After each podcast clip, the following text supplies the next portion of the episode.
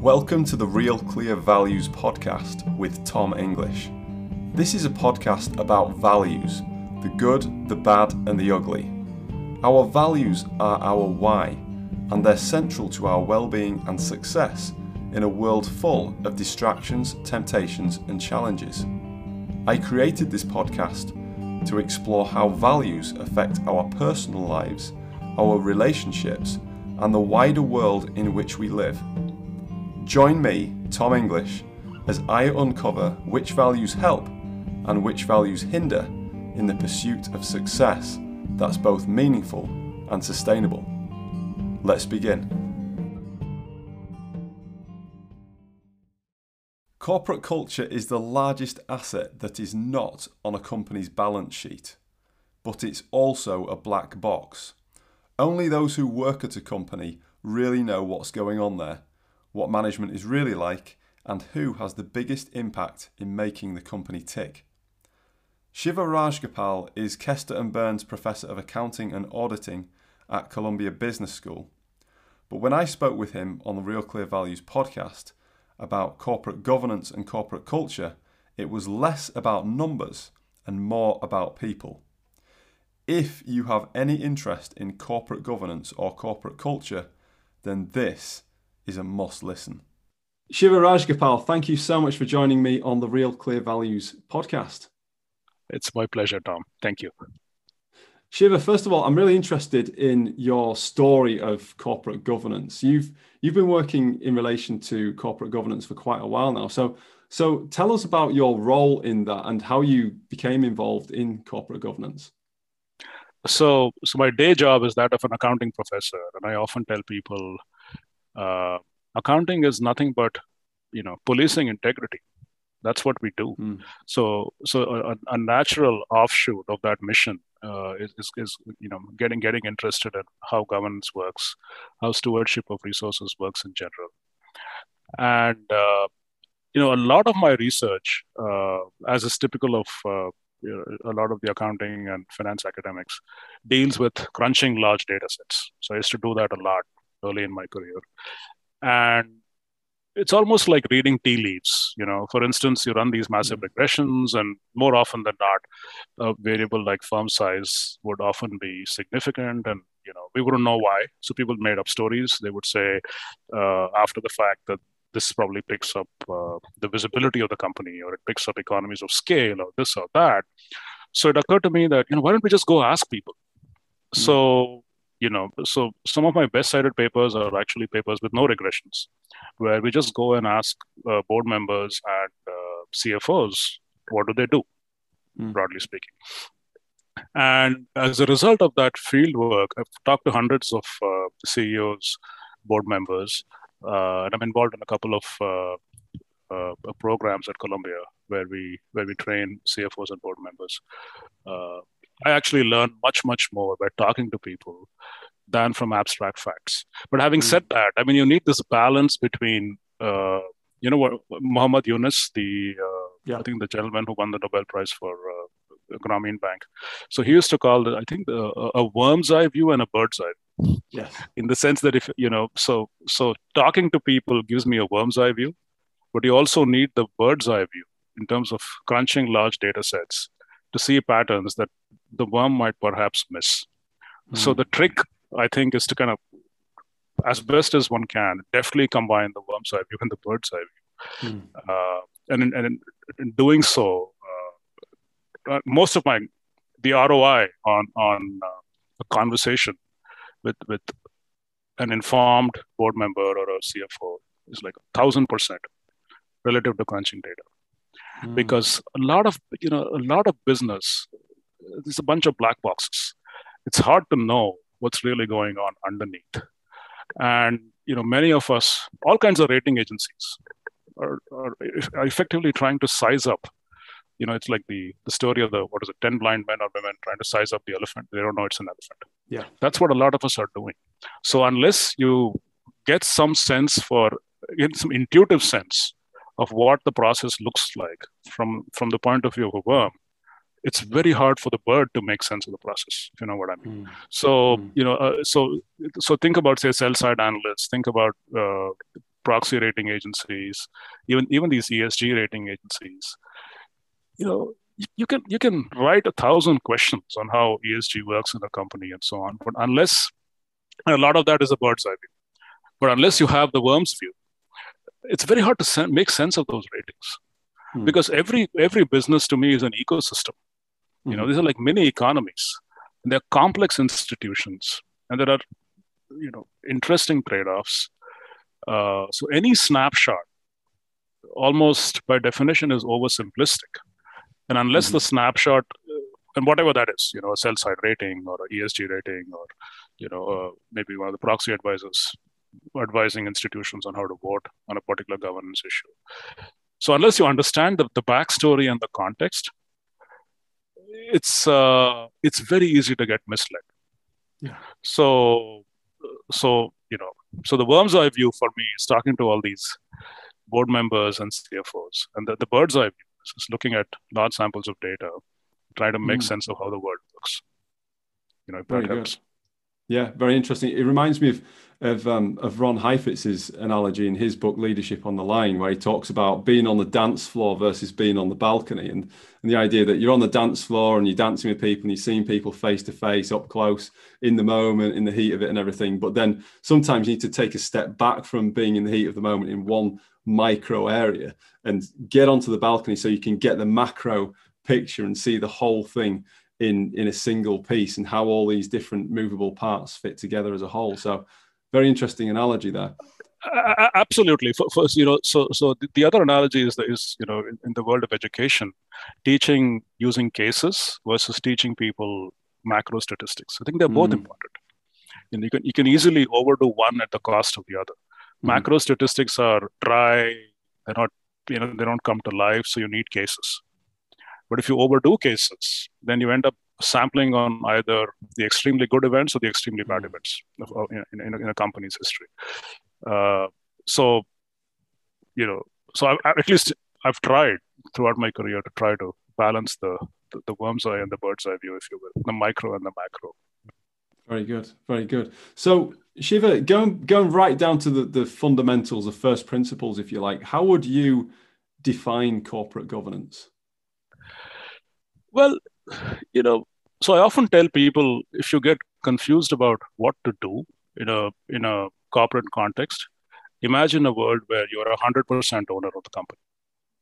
Hmm. That to me is the essence of corporate governance. Somebody is giving you capital. What have you done with it? Mm-hmm more often than not, many, many, many who get the capital never want to hear from me. Mm-hmm. Just give me the capital and go right? So, so what have I done for you with the capital? Uh, that, that's the essence of corporate governance. It's the stewardship. It's the separation of the owner and the manager, mm. and institutions and processes that we can come up with to ensure that we don't completely sacrifice the owner's interests. It's never going to be perfect. It's never first best. Nothing in the world really is.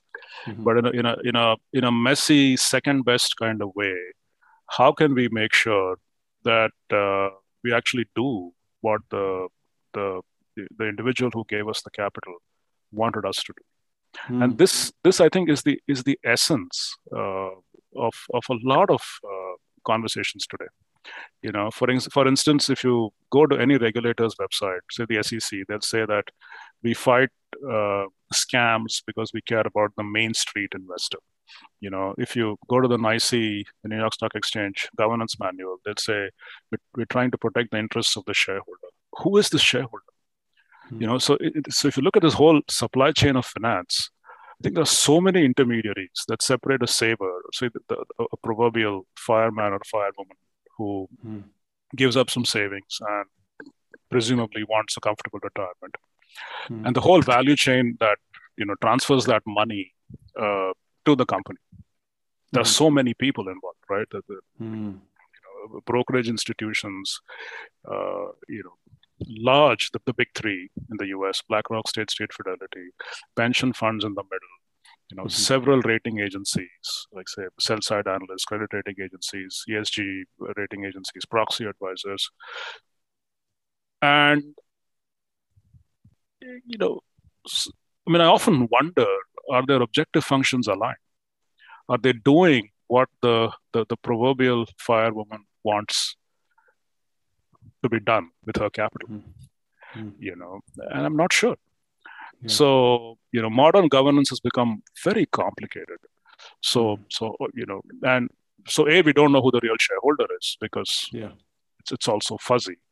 So we end up talking to the people who represent the real shareholders, whether they are these large institutional investors, or uh, since we don't necessarily talk to the investor, it's usually the sell side analyst who's supposed to be a representative of somebody. Yes. So there's so many objective functions here, so many parties involved. Uh, the classic agency problem.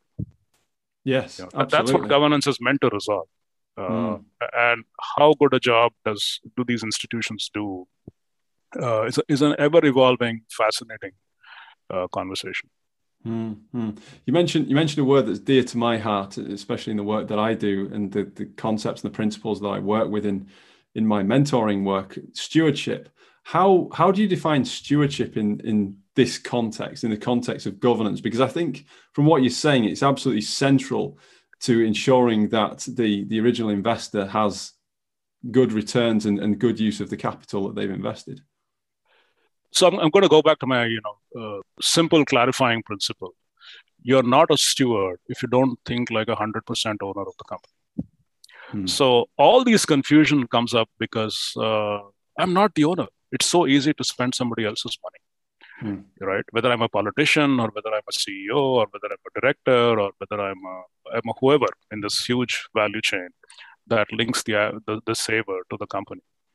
Uh, it's so unless you internalize the cost the personal cost of your of your of your decision uh, you have an agency problem mm-hmm. effectively yeah. and you know so so stewardship is what would a 100% owner do and you know if, if your decision deviates from what you think the, the 100% owner would do if you can ask the 100 if you can ask the real owners that's great if not you know hypothetically if you can think about what the what the 100% owner would do versus what you're doing mm that's lack of stewardship.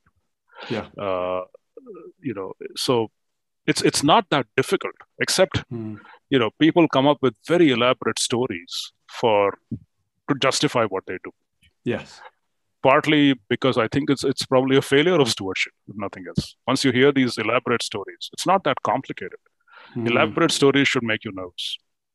Yeah, that's that's a very good point. I, I really like that benchmark that you use as well. What what what it's kind of like what would Jesus do except apply to corporate governance? It's like what what would the owner do?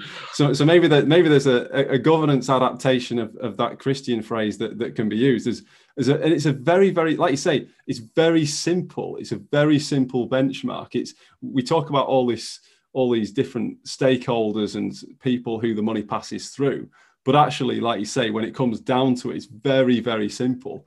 And it, it tends to be when we build up these stories and these narratives that that something's gone awry and something's buried underneath all of that narrative that's maybe an because some, truth. because somebody exactly because somebody is pushing his or her agenda mm, mm, you know and they're yeah. very clever very elaborate dressed up with data and evidence and this and that you know uh, so i often t- tell my students trust but verify you know, yes. I don't want you to become a hardcore cynic. Otherwise, it's hard to live your life.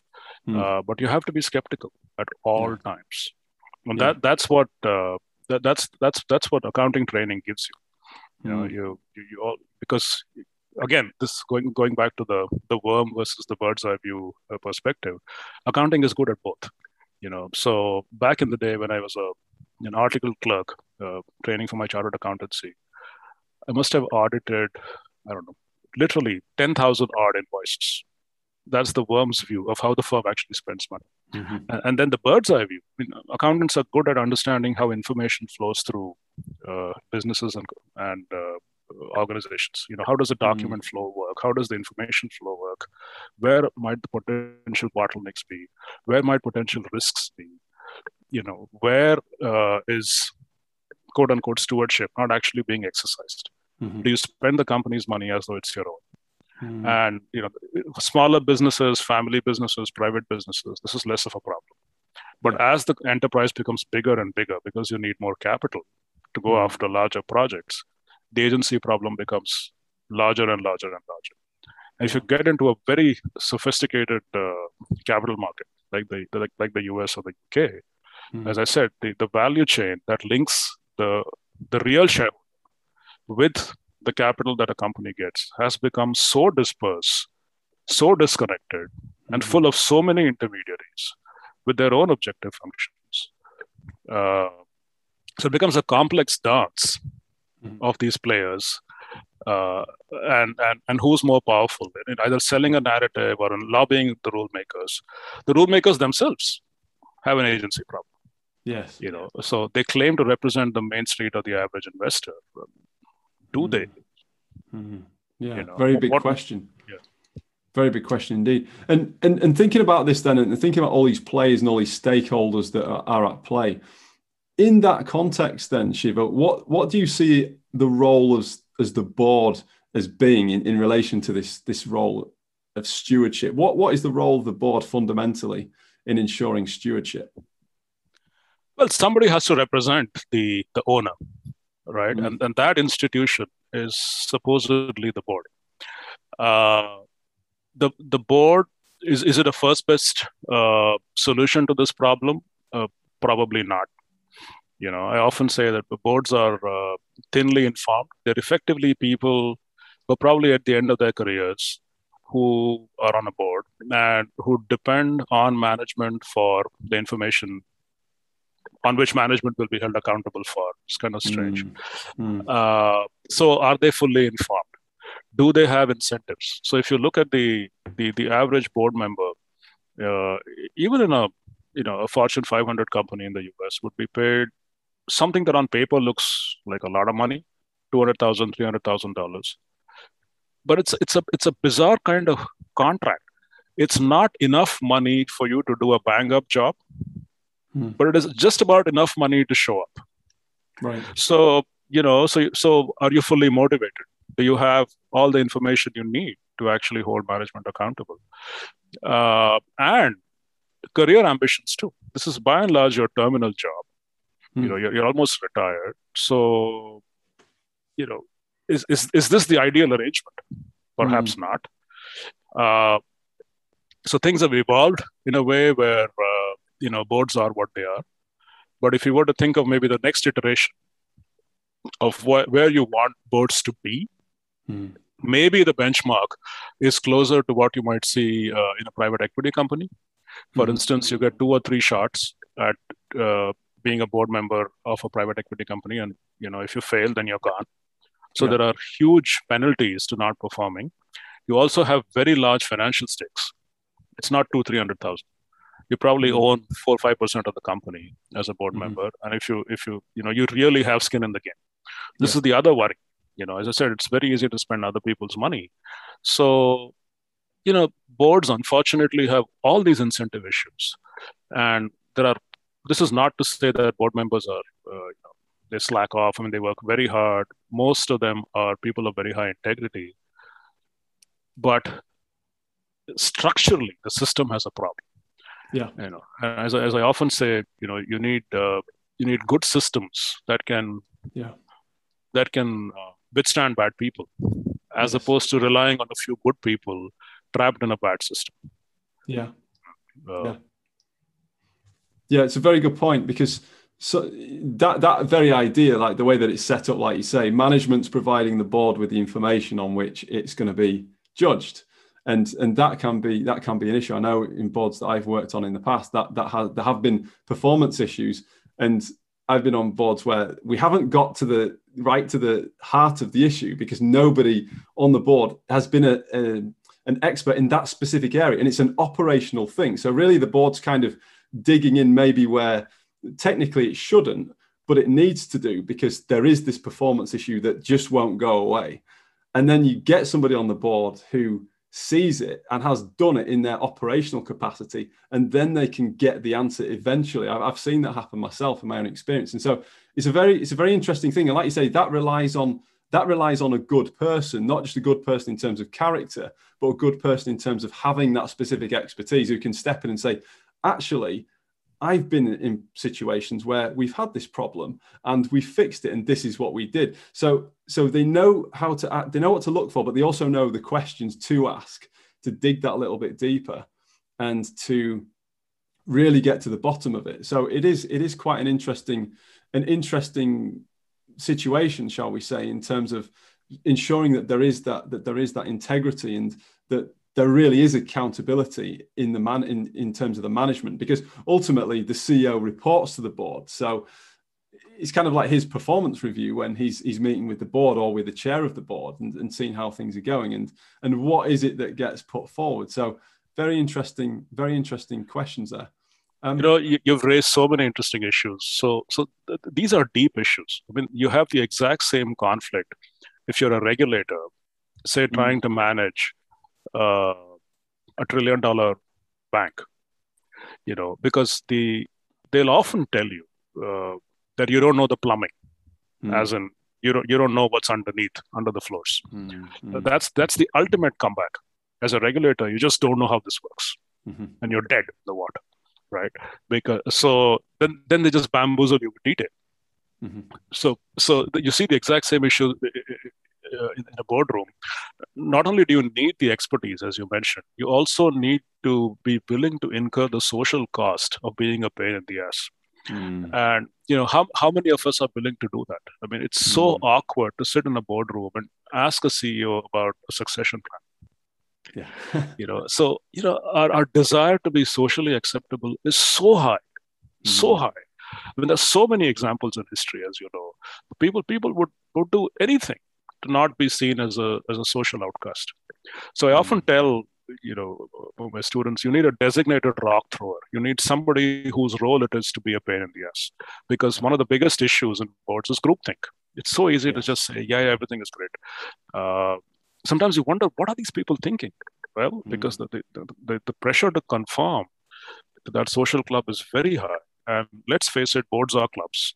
It's hard to yes. get in. Uh, you know, they by and large, uh, you know, it's it's usually friends and family, and to some extent, it can be a, a bros club. You know, uh, if you know what I mean. Uh, and you know, all these attempts at trying to make boards diverse, etc., are notable, but and good. But would, will, will, will, will they have success? I don't know. You know, because mm-hmm. the fundamental issue won't go away.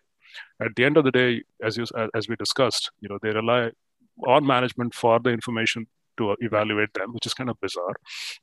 Uh, they may or may not have the expertise. Even if they do, do they have the the, the social gumption to keep pushing uh, and not be seen as an annoying, uh, you know, uh, Cassandra? And eventually, people will stop listening to you because mm. of that. Uh, because there's always pressure to move on. The board board agendas are so packed. Mm-hmm. You know, e- even if they spend, you know, I don't know, something like 200 hours a, a year uh, which is the, which is the usual requirement. Uh, mm. Like roughly thousand dollars an hour, like roughly two three hundred thousand dollars is the is the payment here. Uh, is that enough? It probably isn't. Mm. I mean, just imagine if you're if you're on Microsoft or GE's board, you do business in a hundred plus countries. How on earth would you know what management is up to? So you have to trust, rely on systems, uh, and by and large, hope and pray that something doesn't go wrong. Yes. You know, it's because uh, it's very hard. So, so the, the, so going back to at least you know keeping the conversation maybe uh, confined to perhaps structure as opposed to people. The structure is messed up. Hmm. You know, these are part timers, usually at the end of their careers, relying they're thinly thinly informed, arguably not as motivated, despite claims to the contrary, at least in terms of financial incentives. Uh, how, how, how do we expect boards to really add value given these mm. structural problems? Mm. Yeah. Yeah. I'm not saying they don't do anything. I mean, they're obviously, yeah. they, they, they, they when there's a lot of pressure uh, mm. in terms of, say, CEO selection and so on, the, the boards play a very important role, especially when there is a crisis. Yes. But when it's business as usual, how involved are they? Uh, it's frankly unknowable. I mean, I'm an mm. empirical researcher, trust but verify. I'm happy yes. to trust anything provided you show me some data. It's very hard to know what boards do. They don't keep minutes. And if you expect them to keep minutes, chances are you'll probably get, you know, yes. good goody goody minutes because the real meeting will happen somewhere else. Yes. Uh, so it's it's a tricky problem, and unless you fix the financial incentive, that's one way to start. You know, can we hire, as you said, people who are steeped in the industry, give them huge financial incentives, but also hold them accountable? Mm, mm, you know we don't yeah. we don't see that in today's board so all these attempts at fixing other things in my mind are sadly peripheral. They don't get to the heart of the problem. Yes. Yeah. Interesting. It's interesting you mentioned as well about the the packed agenda. So so I mentioned talking about the structure really really simple point is the agenda because it strikes me that that one thing that you need and this is something that Nell Minow mentioned when I interviewed her is in order to have an effective board, you need plenty of time for questions because what quali- what makes a good board member, what, what the key qualifications, asking good questions is one of them. But you also need to have the time to to ask those questions because if, if the agenda is too packed, then the board is bamboozled. And and I've like I say, I've been on a board before where we got to we did at one point get too much information. We got we had a consultant come in, and this was fairly early on in my board member days and his question was well, his observation, first of all, was you give your board members an awful lot of information to read. The second question was, what the hell do you want them to do with it? Because if you give them something, because board members were pulling at these loose threads and we, we couldn't really get through what we needed to get through fundamentally because there was just so much, there was a sea of information. So it strikes me as well in terms of probably a structural thing in terms of setting the agenda is that even just getting the right balance between what information is given to the board and thinking about what you want the board to do with it as well. And and seeing i suppose for management to see the the board as partners rather than as the the overlords the, the ones to be worried about because they can fire the ceo or they can cause a massive a massive ruckus or something like that. So really interesting. I wonder then this is a good question to kind of segue into to corporate culture then. I wonder what you see shiva as a conduit, if there is one, between corporate governance and corporate culture? Oh, it's central. You know, so I've, I've done quite a bit of work on culture. So mm. I hmm. often tell people it's the it's the one asset that's not on your balance sheet, perhaps the mm. largest. You know, so so so when we ask people about, uh, and we've run we've run the survey several times about you know thirteen hundred odd executives, think more than 75% of them said the top three key value driver in our company is culture. Mm. And what is culture? You know, it's it's a very hard topic to rigorously measure uh, and, and, and analyze because there's no there's no clear definition. You can say mm. it's it's probably uh, the best I've heard is it's, it's what you do when nobody's looking. Yeah. Right.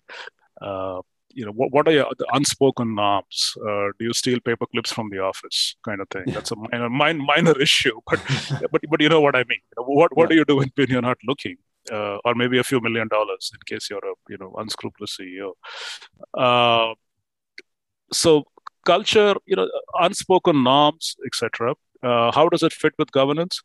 So in our work we found boards were remarkably uninvolved in governance. And I'll, I'll, I'll, I'll hmm. leave a link to the paper. Uh, that's kind of disturbing, actually. So, mm. so uh, what we found were, were boards are quite involved in identifying the CEO and empowering the CEO. You know, making sure that the person's well paid and so on. After that, they're pretty disengaged. Mm. So can board well boards i think have at least some responsibility in terms of understanding what the culture is like mm. it's a very tricky situation you know if you ask the ceo or the divisional managers about culture they'll have a very different perspective on uh, how the company is run versus asking somebody at the shop floor or mm-hmm. down in the bottom so mm-hmm. so you need both again the worm and the bird's eye idea that the top yes. down and the and the bottoms up perspective uh, to culture you'll get very different responses and there are mm-hmm. subcultures to deal with etc uh, one of the big findings in our uh, in our work was that uh, companies that don't walk the talk are the ones that see uh, bad outcomes by that i yes. mean i mean you, you, you walk into any you know any any uh, a big big bulge bracket bank you're going to see you know, a plaque on the wall saying all kinds of wonderful things about how we swear by our customers and we take care of yeah. our employees and, and so on and so forth. But uh, what do you actually do to live yes. out those values? That's what matters. And people are incredibly smart. You can't fool them, you know, employees. No. So, you know, if you if you if you say one thing and you celebrate something else, what's actually rewarded, celebrated, who gets promoted, who gets the mm. raises, what kind of people are we hiring, uh, who gets the breaks, who gets the bigger assignments, you know, is there systematic exclusion, uh, and so on. Uh, so, so the, the other disturbing thing in our research is, is that, you know, I think 15% of uh, senior leaders, these are senior leaders, I'm sure you'll get worse numbers if you ask junior people. 15% mm hmm of senior leaders in a company said that their culture is exactly where it needs to be. Right. So that's that's it's kind of shocking actually. Mm. So when you ask them why, they say, you know, leadership has underinvested in culture. Uh, and we got so many fascinating comments about, you know, the reluctance to discuss the elephant in the room or, uh, you know, backstabbing, you know, nepotism, or just sheer inaction or you know somebody becomes a boss and then they acquire horns they think they're too smart they never talk to anyone else. Uh, they think they know everything. There's it's not a, you know a collaborative consultative uh, uh, arrangement. Uh, and i'm sure these comments will resonate with with anybody who works for a large institution. You yes. know uh, cultures uh, i think are sadly more rotten than we acknowledge. Uh, because it's a it's a difficult issue to measure, digitize, and go after. We mm-hmm. probably ignored them these issues. Uh, it's it's it's the it's literally the, the twenty dollar bill on the street, the proverbial twenty dollar bill that needs to get picked up, but it's very hard to fix. Cultures are very hard to fix. Uh, companies and people are creatures of habit. We all have mental silos and how we operate. Changing that becomes complicated and uh, you know but i wonder how, how many actually put in genuine effort to fix it in the first place. Yeah. I think it's an asset that's highly underinvested in uh, it's, it's a super important point. It's, it's, mm-hmm. it's, something you can't touch and feel but you know. Yes. when you go into a company you hang around for a week you quickly understand you know, it's kind of this is a strange place. This is how people work. Yeah, yeah. Uh, so. interesting interesting shiva. On that on that point i wonder how then so, so you mentioned it, it's a really underappreciated, and you you refer to it as an as an asset, and I find that very interesting because when you think of an asset, you think of something tangible, you think of something that you can lay your hands on that that is on the balance sheet, very much on the balance sheet, and you can do all sorts of things with it. You can amortize it, and goodness knows what else. But culture, like you say, is is intangible, and it's that feeling. So there's a, there's a feeling, there's an emotional side to it, and you can tell whether something's off and we all can we, we use our human intuition to do that. So so how then can how essentially can we in, in a simple way define a good culture versus a bad culture? And, and what is it that we're really looking for in aligning values and norms? Uh, that's a that's a great point. So so there's no one size fits all answer right? So for instance i would argue amazon is a hard charging culture but to some extent people know that so if, mm. you, if you think you'll get chewed and uh, you know consumed by the the pace and the intensity of that company, you don't come to work for Amazon. Mm. And you can say the same for the investment banks, although they're trying to become uh, somewhat more uh, gentler uh, in yeah. recent times, partly because they've had trouble recruiting people, mm. including our graduates. Uh, uh, so, so there's no one size fits all idea for sure. So it depends on where you are as a company. You know, Amazon's mm-hmm. whole, again, going back to Amazon as, as an example, the classic day one idea that we are a perpetual startup. So we need to be hungry. We need to be, you know, on the go. Yeah. Uh, so w- w- what values are you trying to, uh, you know, uh, push there? Maybe agility, maybe mm-hmm. innovation, mm-hmm. the uh, flexibility, uh, good attitude because anything can change on you at any point in time. You can't afford to be a whiner. You mm-hmm. don't want somebody with an entitlement complex, as opposed to something else. You know, yes. I'm just making up an example now. Let's pick something else on some some other at the other end of the paradigm, right? Uh, IBM. You know, IBM's definition of a good culture is completely different, mm. right? Uh, you know, IBM is uh, is an interesting example because I think it's the only technology stock that's a value as opposed to a, a growth stock because they've, they've actually lost revenue year mm-hmm. year over year for, for many years now. Mm-hmm. Uh, so they're almost in, in something like a turnaround kind of world.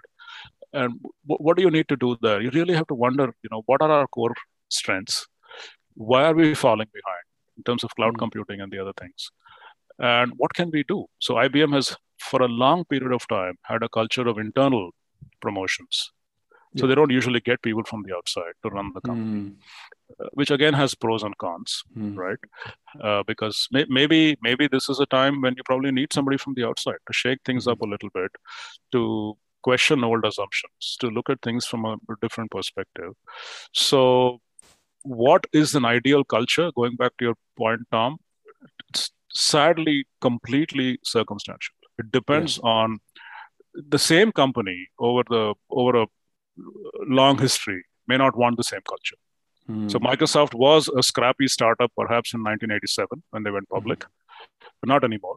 They're hmm. happy being uh, number two in most markets. Mm. Uh, you know, and that's fine. You know, so so. Uh, but I think the right kind of culture can make a huge difference by picking. By it'll help you attract the right kind of people to work for you. Yeah because yeah. there's no expectations gap. Let's put it that. Mm-hmm. You mm-hmm. come to Amazon, you know that this is a hard place, yeah. uh, and if you don't fit in, it's probably not a good fit, and no. you, it, you'll be unhappy. I'll be unhappy. We're just different. That's mm-hmm. not our DNA. You come to IBM, you expect a very different life. You come to Microsoft, you probably have a very cushy, reasonable 40 hour a week uh, gig. Mm-hmm because they're a very mature company. It's you know the the, the Windows business is basically a cash cow. The money keeps coming in. Yeah, uh, they're doing well well on cloud. Different world. So, mm. uh, but but but my my you know the, the the thing that always bothers me is that you know attempts at trying to capture and digitize some of these qualitative ideas are missing. Mm-hmm. You know, hmm. people haven't, you know, and this is something else that, you know, we've discussed before. We spend a tremendous amount of time crunching numbers.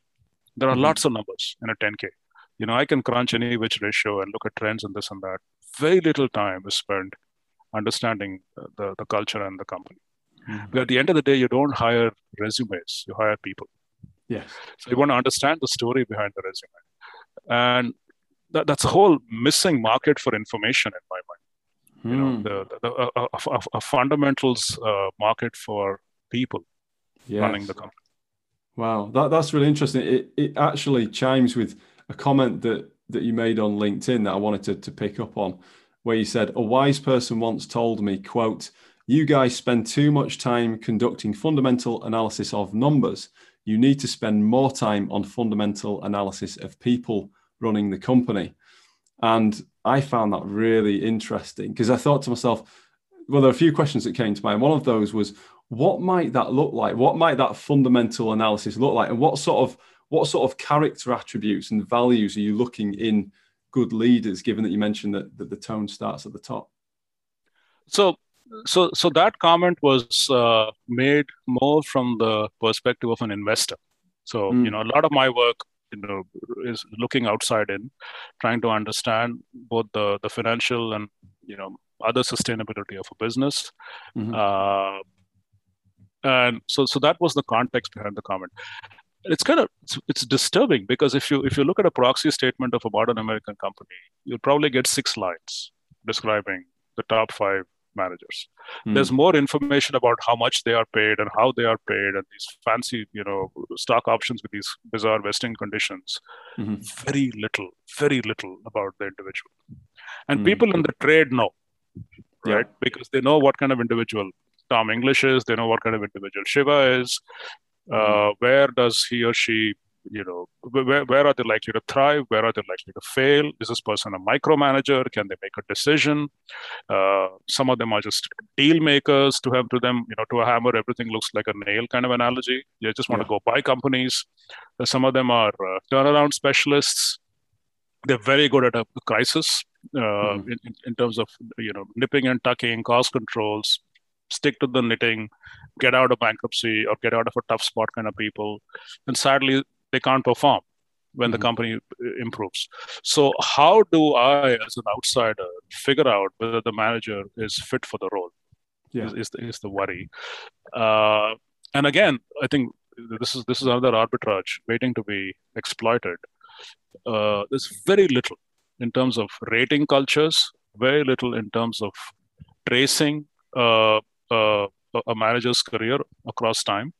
Hmm. As, and even if you give me, you know, objective data, that's not all that interesting. You know, somebody was say the divisional head of Coca-Cola, that became the, uh, say, the CEO of uh, Procter and Gamble. That's great, but what kind of a person was he or she?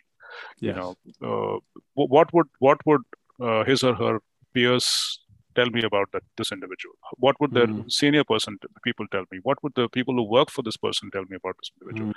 That kind of data, I think, is invaluable. And, mm. and and a few people in the trade know because they'll make phone calls.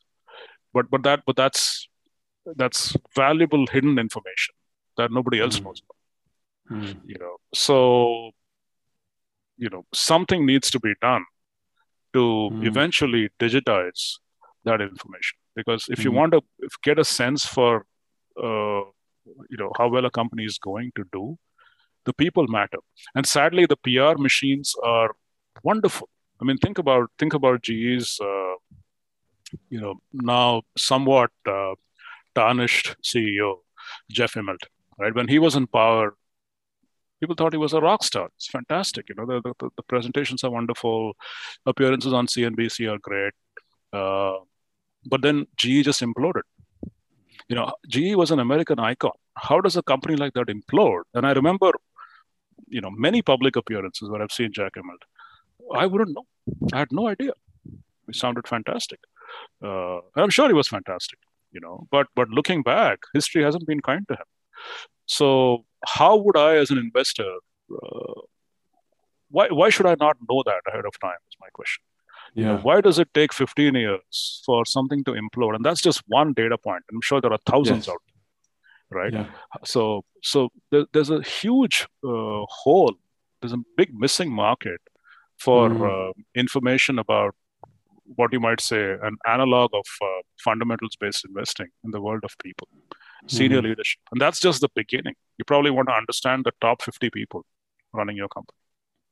No disclosure. There's nothing out there unless uh, you know I mean, things like LinkedIn, things like uh, you know uh, Glassdoor are beginning to scratch the surface hmm. in trying to in trying to digitize uh, information about a company's human capital. Before LinkedIn, I had no hope.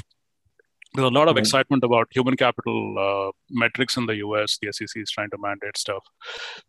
You know, uh, I've written about this quite a few times. Only 15% of American companies even tell you what their compensation and labor costs are. Wow. So before we get fancy about human capital, I don't even mm. know what you what you spend on people. Right. I don't know the wages number, the payroll numbers. There's some bits and pieces data on options. So at the at the very minimum, I need to know that. And more hmm. important, mm. what are your people doing? LinkedIn mm. gives you, I think it's a, it's a highly underused data set. Mm-hmm. It gives you remarkable insight into into into a, a, a, especially if you have white collar labor. I mean, if yeah. you if you have storefront labor, they don't really have LinkedIn accounts and so on. But if you have white collar labor, just imagine what I can find out. I can I can get into Microsoft's LinkedIn account and I can figure out how many people work on R and D. Hmm. Going back to my, you know, something that I was talking to you about before we started recording, you know, Amazon spends 42 billion on R and D, but spends 300 words in its 10k to talk about R and D. Mm-hmm. But maybe I can get into Amazon's LinkedIn account, get a better sense for what are these people doing in R&D? How yeah. many of them are coders, testers? What are they working on? Because it's a voluntary database, people, you know, want to talk. Yeah. Especially about yeah. the good things. They yes. not tell us about the bad things. That's a that's a bias. Fine. But at least mm-hmm. I'm, I'm happy to, you know, latch on to any scraps of information I can get mm-hmm. as, as, as, a, as a fundamentals guy because mm-hmm. I want to mm-hmm. understand what, what the people are doing. And LinkedIn is a huge blessing. You know, we spend six hours in class trying to figure out uh, what a company's labor cost might be as a case study, and getting into these nuances. You know, how many people in R and D, how many on the shop floor, how many salespeople. You know, what, what exactly are they selling? Hmm. Because unless you get a good sense for, uh, you, you almost need to, uh, you need a magnifying glass, an X-ray machine of some kind, on, on human capital, both at the senior level and at the mid level. Uh, otherwise, it's quite hard to understand where the company is headed. You know, simple things. For for instance, if you're about to, if you're looking for a job and you're getting restless, you're probably going to update your LinkedIn account. Yeah. So even a signal, uh, you know, of uh, say abnormal updates to LinkedIn profiles at XYZ company could be a huge early warning signal about where the company is headed. Hmm. So much to be done hmm. with, yeah. with people, uh, just understanding the people behind the numbers. Yes. Very, very paradoxical as well, isn't it? We, we live in a world that's so obsessed with with technology, especially in business and, and algorithms and what can tech do for us and where can tech take us.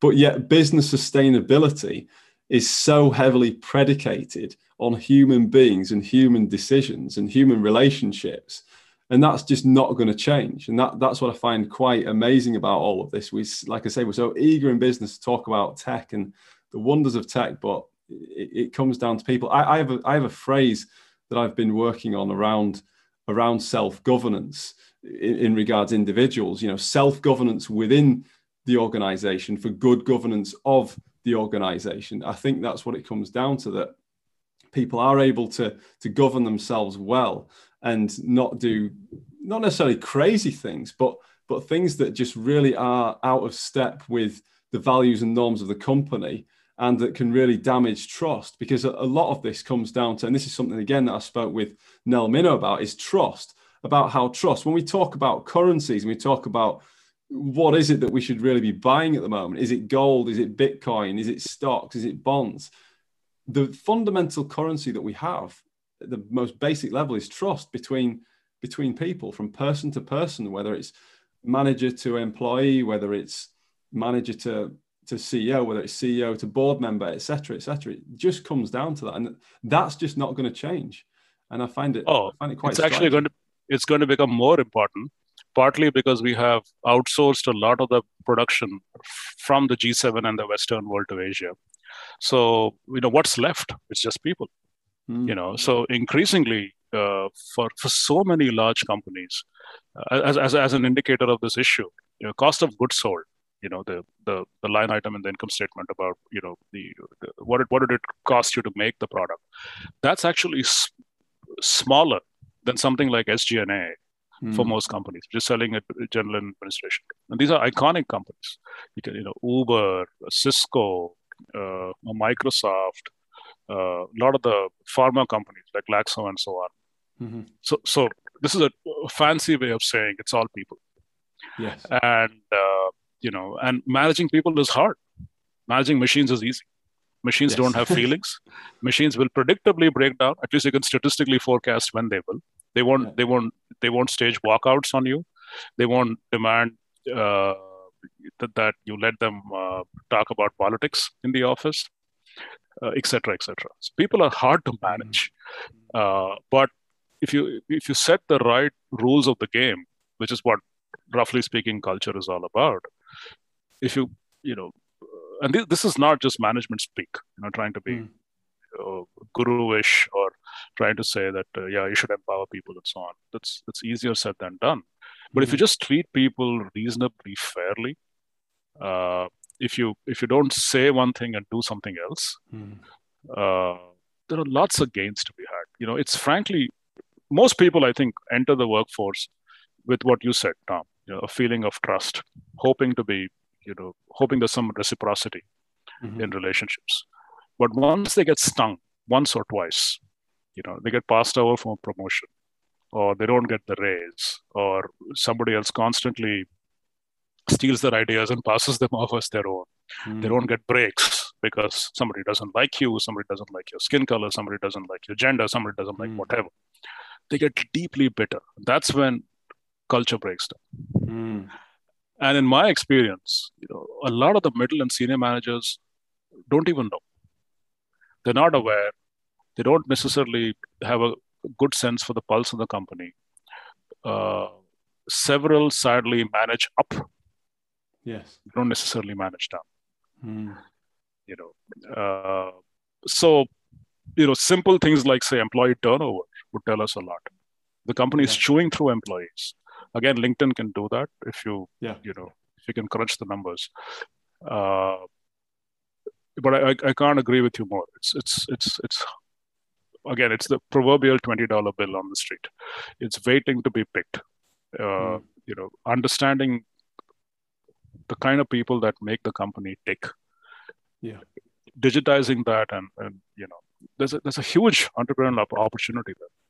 You know, mm. if, if anything you can do to understand the the, the the, culture, the mood, the metrics, you know, if you can digitize that somehow, mm. uh, there's huge value. Because in you know in all our micro worlds, for example, you know I'm in an academic department. I mean, how do we hire? We get 300 resumes a year, uh, but again, as I said, we don't hire resumes; we hire people. We invest a yes. lot of time in trying to getting to know the person, getting them to come present their papers. It's a it's a it's a stress interview where 30 people are hurling questions at you as a, as a junior person you're defend what you did. So you know it's like an intellectual stress test. Mm-hmm. and then there's the there's the, the, the culture fit test in some sense.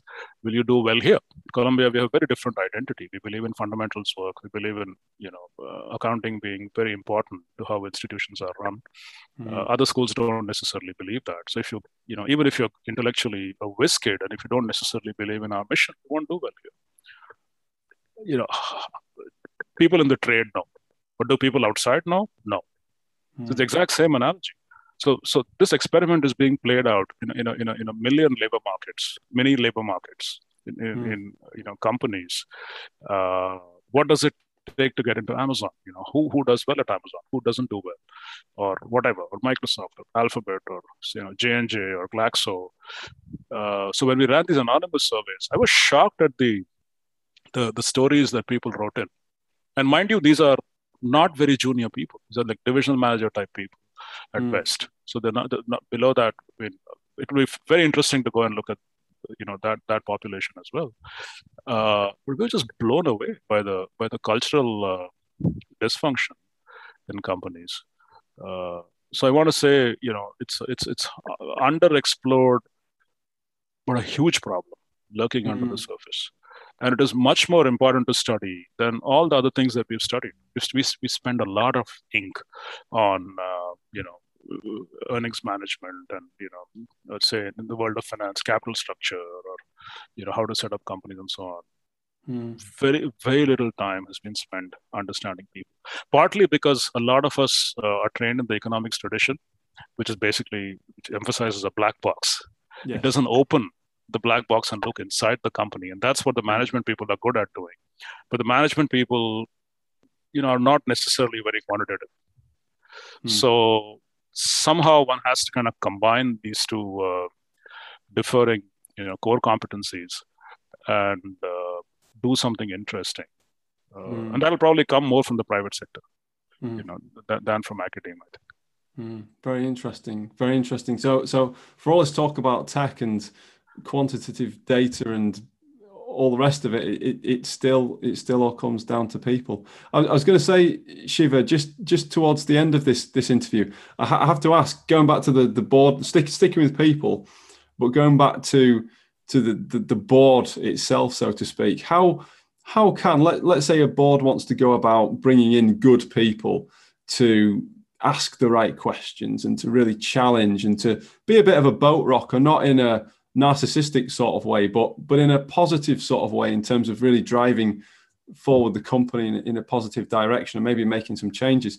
How how would the board re- go about recruiting the right people? What sort of what sort of attributes and characteristics should should they be looking for in those sort of board members, and and maybe what sort of experiences should they be looking for as well? You know, I'm sure I don't know whether I mentioned this before. I think boards continue to be clubs Mm. So bringing uh, a person who doesn't fit into the club will almost never happen. Uh, mm. You know, we can talk about what should be, but will it is the question. Mm. So, so given the current, uh, and you know, so, so so these mandates for diversity, etc., are fabulous. If you can guarantee that they would break groupthink, and I'm not sure. You know, mm. you can bring a diverse person from, uh, you know, uh, wherever Harvard or Stanford, because everybody else went to Harvard or Stanford.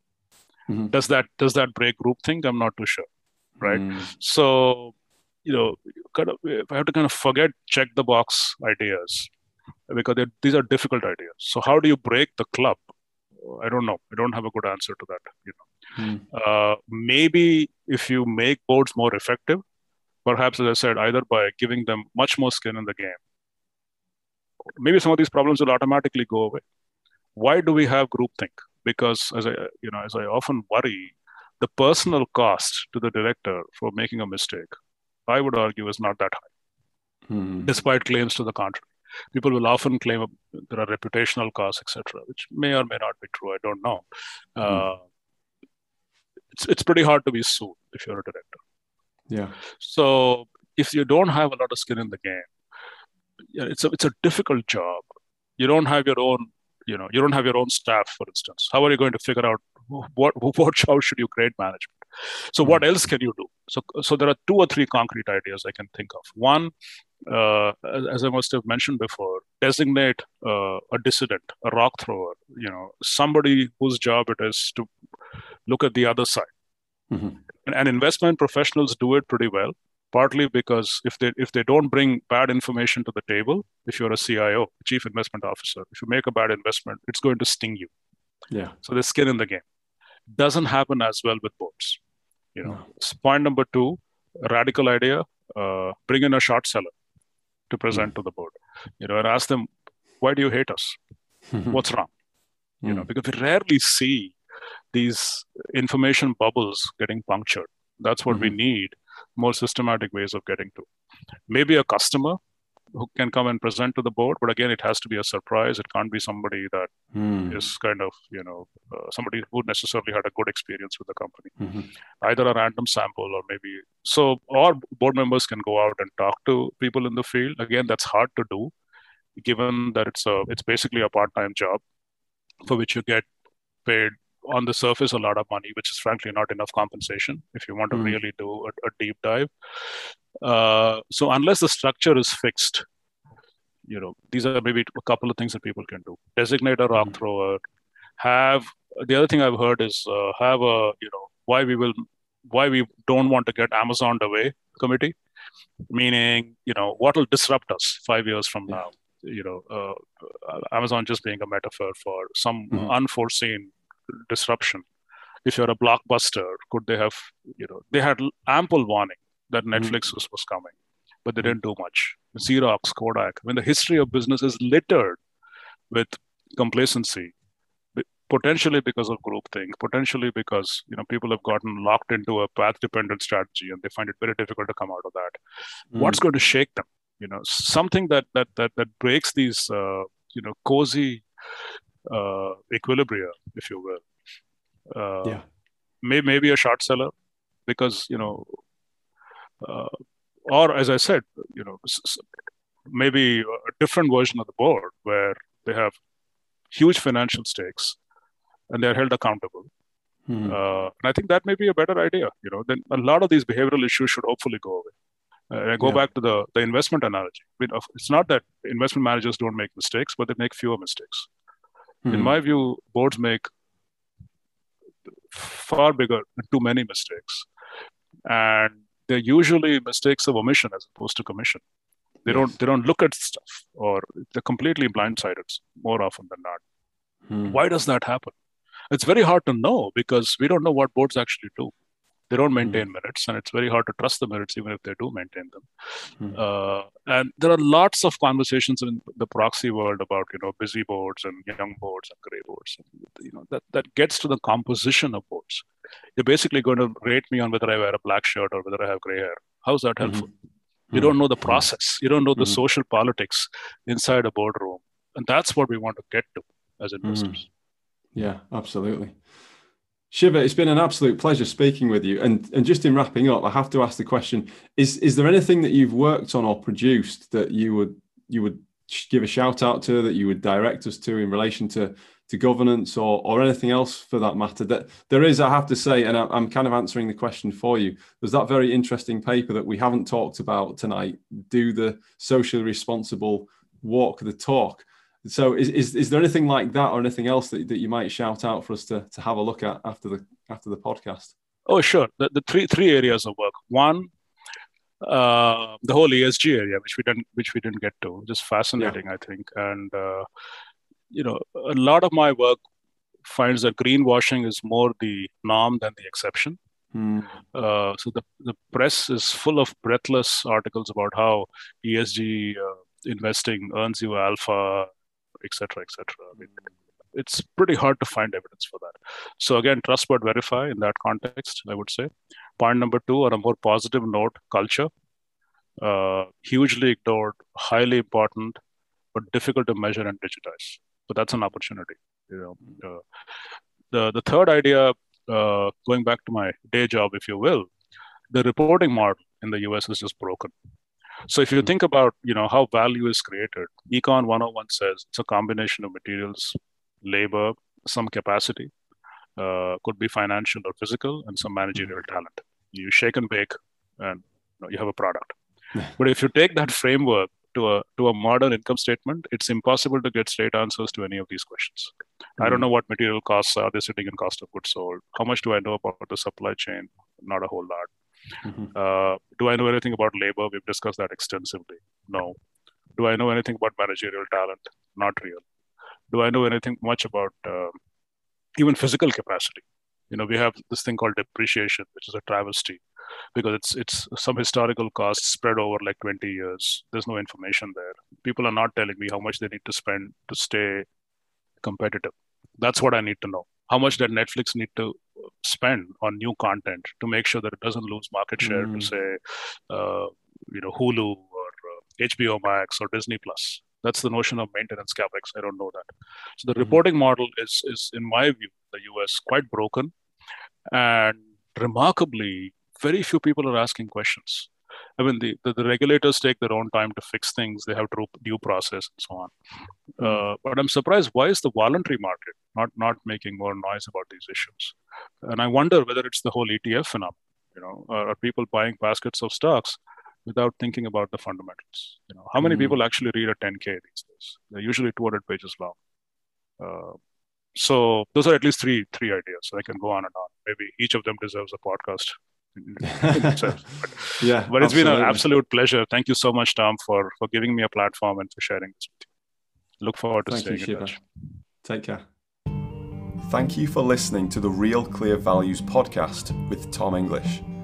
If you know anyone who is looking for success that's both meaningful and sustainable for themselves or their organization, then please send them this podcast. And if you yourself are looking to create a life of purpose, meaning, and fulfillment for your own version of sustainable success, then I offer a mentoring program that will get you on your way.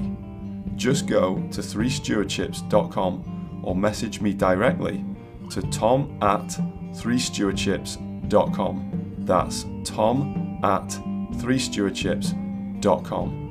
Until next time, I'm Tom English and I wish you all the best in your own pursuit of sustainable success.